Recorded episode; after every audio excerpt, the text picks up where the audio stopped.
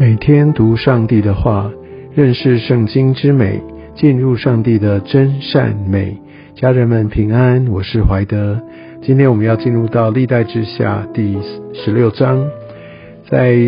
之前我们读到亚萨他例行宗教改革，呃，他来带来以色列宗教上面的复兴。我们可以看到，在他中晚期，呃，他开始经历到一些在属灵上面的退后，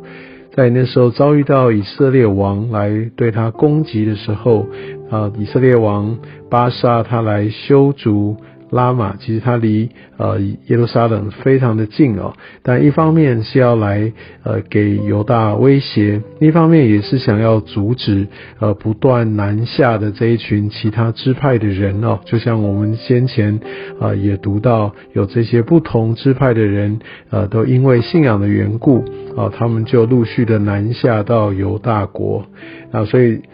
透过这样的一个修筑拉玛，想要来阻止这样的趋势。但我们可以看到，原先紧紧抓住上帝的亚萨王，那他在第二节我们可以看到，他不是来寻求上帝，他反而是从耶和华殿和王宫府库那些。原本应该已经是分别为圣的这些的财宝，他反而拿出来来去给亚兰王变哈达，他想要透过一个人的方式，用政治结盟啊，用这样的一个呃谋略，来让他的这些的军事威胁能够有所舒缓。所以我们可以看到，这个时候亚萨他已经是用人的方式了，而没有第一时间来寻求耶和华。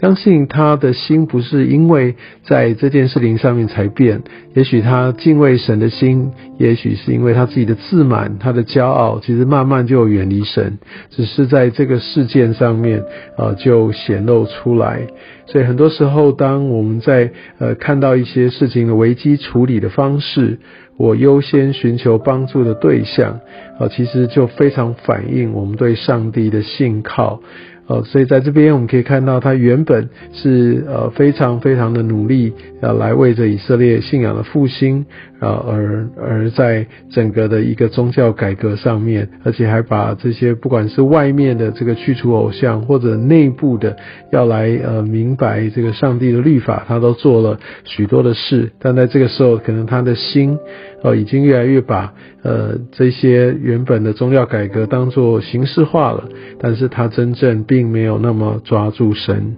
所以乃至于他用这样一个属世的方式去做。所以我想在这段经文当中，就来描述这整个过程跟上帝对这件事的看法。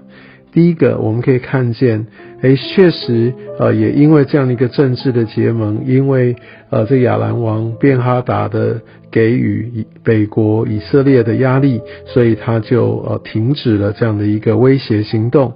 是的，有些时候啊，或者在非常多的状况，用人的方式，感觉上出奇或表面上其实是有用的，而且甚至效果是显著的。也许很多人就会觉得说，那我这样子就没事了，这样就啊呃应该没有问题。但是我们可以看到，在接下来第七节，看到上帝就差派了这个先知和哈拿尼来找他，对他说：“因你仰赖亚兰王，没有仰赖耶和华你的神，啊，所以。”呃，他原本亚兰应该是属于犹大王的附庸，但是因为这样子一层关系，他就脱离了呃犹大的呃这样的一个影响，而且呢，他们之后会经历到非常多的战争，所以原本的这些的和平没有呃征战的事情就成为过去了。我们可以看到第九节也讲到上帝的本质，耶和华的眼目遍察全地，要显大能，帮助向他心存诚实的人。所以我们可以发现，这就是上帝他做事的法则。呃，而且没有任何事情或者我们任何的一些私自的或私下或非常隐秘的这样的一个意念，能够呃隐瞒上帝。他上帝总是要赐下他的帮助给那些对他是非常敞开、非常信赖他、诚实的人。那所以第九节也等于对于呃亚萨做这件事情下一个评论：你这事行的愚昧。愚昧等于是智慧的一个相反词啊。我们都知道，要寻求耶和华是智慧的开端，而当他选择来远离神，把神放到一边，其实这就是一个愚昧之举。那所以我们可以看到，那亚萨王。他并不是像有一些王，他听见先见这样来指责他，哦，他就悔改，他就回转。没有，我们可以看他的心，其实在当时已经很刚硬了，他已经是离弃了神。然后当上帝透过先知来对他的生命来说出一些真话、重话的时候，我们可以看到第十节，亚撒因此恼恨先见。将他囚在监里，所以他把上帝的仆人、上帝的使者，这样他对他恼恨，还用他王的权柄把他抓起来，把他关起来。那时亚萨也虐待一些人民，所以我们可以发现亚萨他不仅是呃背弃了神，其实他也违背了他自己的位分。他是王，而且这是一个神权统治，他所管理的、治理的，这是神的百姓，这是神的国。哦，他反而把神的使者关起来，他已经逾越了神的权柄。第二件事情，他是被受托要来治理上帝的百姓，但是呢，他却虐待这些上帝的百姓，所以我们就可以看到，呃，这样的一个属灵上面的一个急速的后退，也带来一些呃非常多的一些的战争，还有包含他自己的身体也遭受到疾病的攻击。但即使他已经呃染病，但是呢，他依然没有寻求神，他还是想要用医疗的方式来解决。所以我想在这边也让呃我们更看见亚萨哦，他并不是一个专心寻求耶和华神的人，就像他早年一样。所以他后来这个处境就跟他早年有非常大的对比。